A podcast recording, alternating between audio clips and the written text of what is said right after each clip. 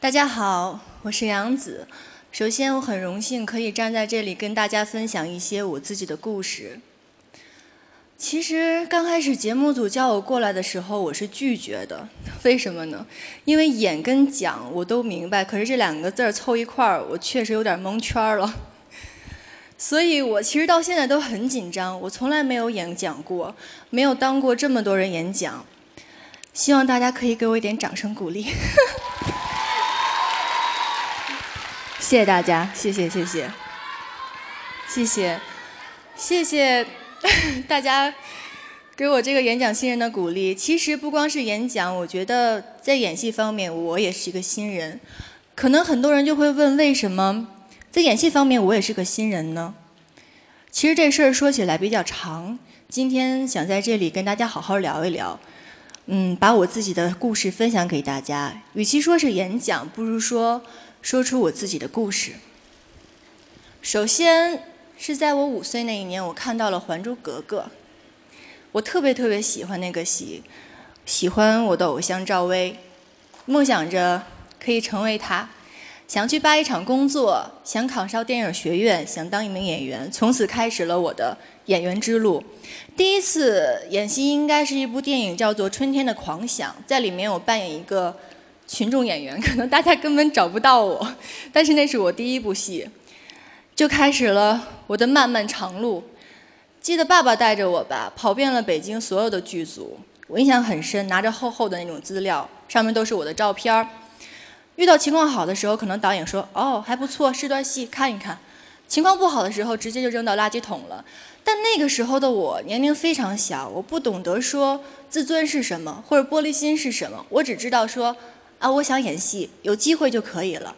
就这样演群演，当客串，拍广告，一直到我十一岁那一年，我碰到了《家有儿女》。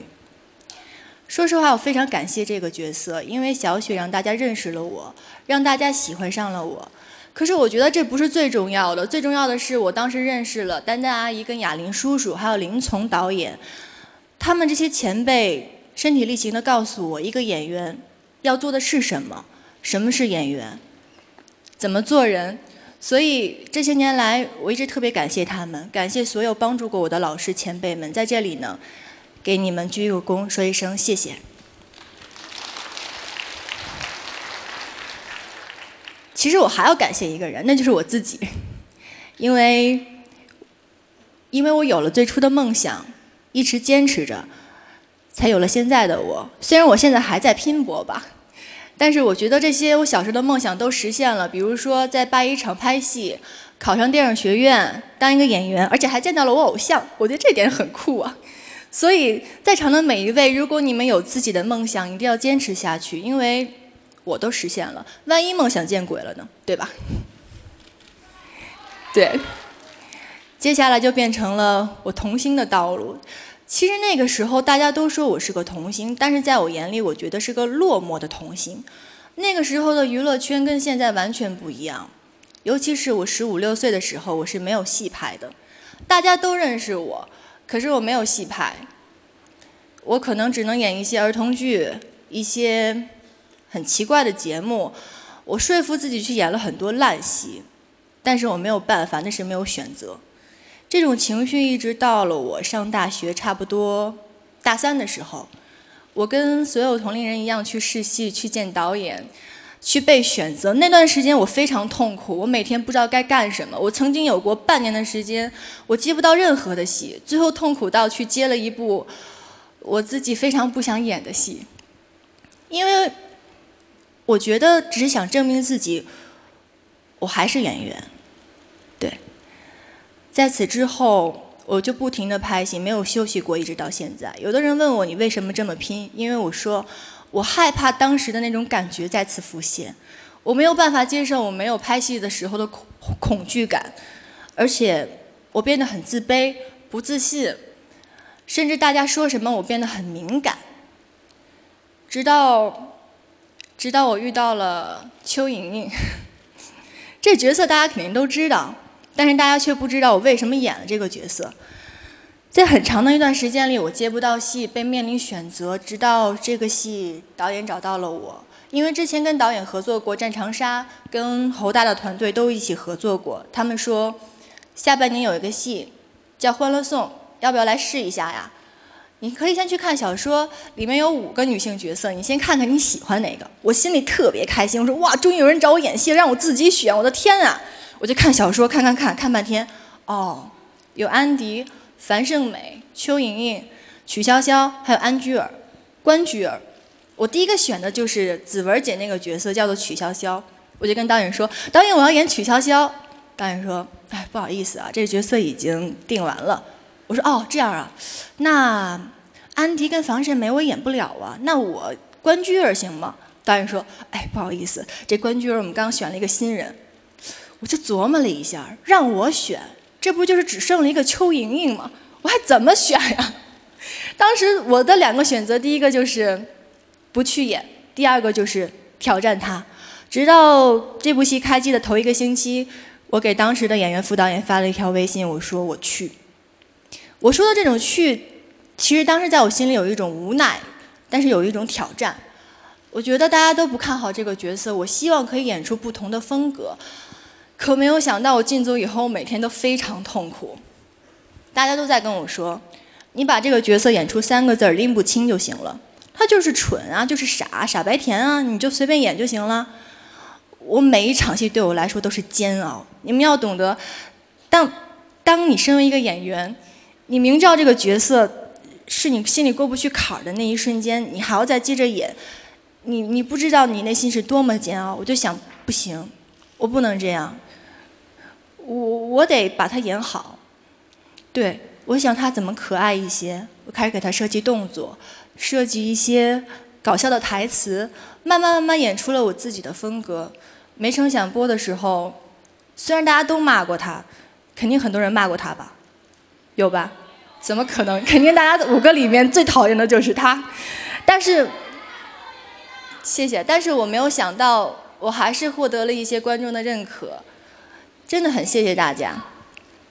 对，说完这个角色，还有一个角色对我印象最深的就是陆雪琪。如果说邱莹莹是我自己不看好的角色，那这个角色是大家不看好的。为什么呢？因为陆雪琪在《诛仙》原著里面是一个冰雪美人，是个绝世大美女。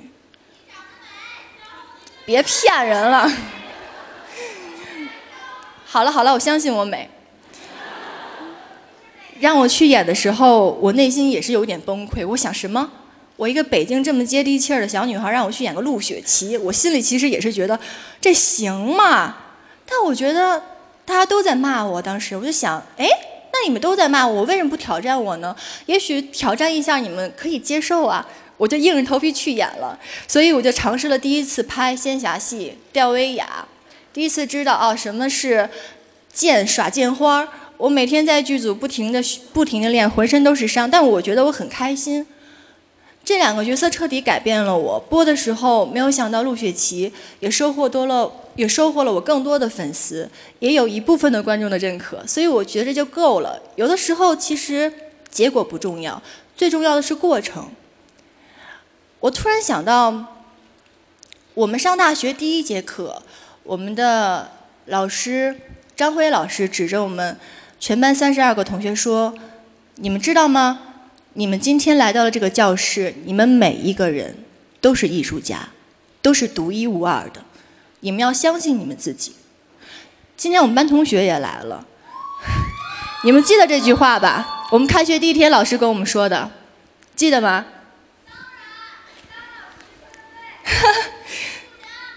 我们是艺术家。”那个时候我特别不明白为什么我们会是艺术家，我们才十七八岁，我们怎么是艺术家？但是我很感谢老师当时说的那几句话，因为，对我们是天才，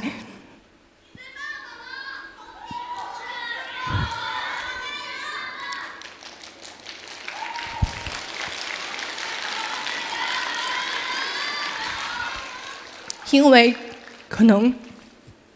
那个时候不懂老师说的话，现在的我可能这两年遇到了很多的事情，呃，我有自卑的时候，我有不自信的时候，我有觉得我是不是不适合演戏，可能要退出的时候，可能这几句话一直在我身边闪烁着，说我是与众不同的，我是艺术家，我们是天才。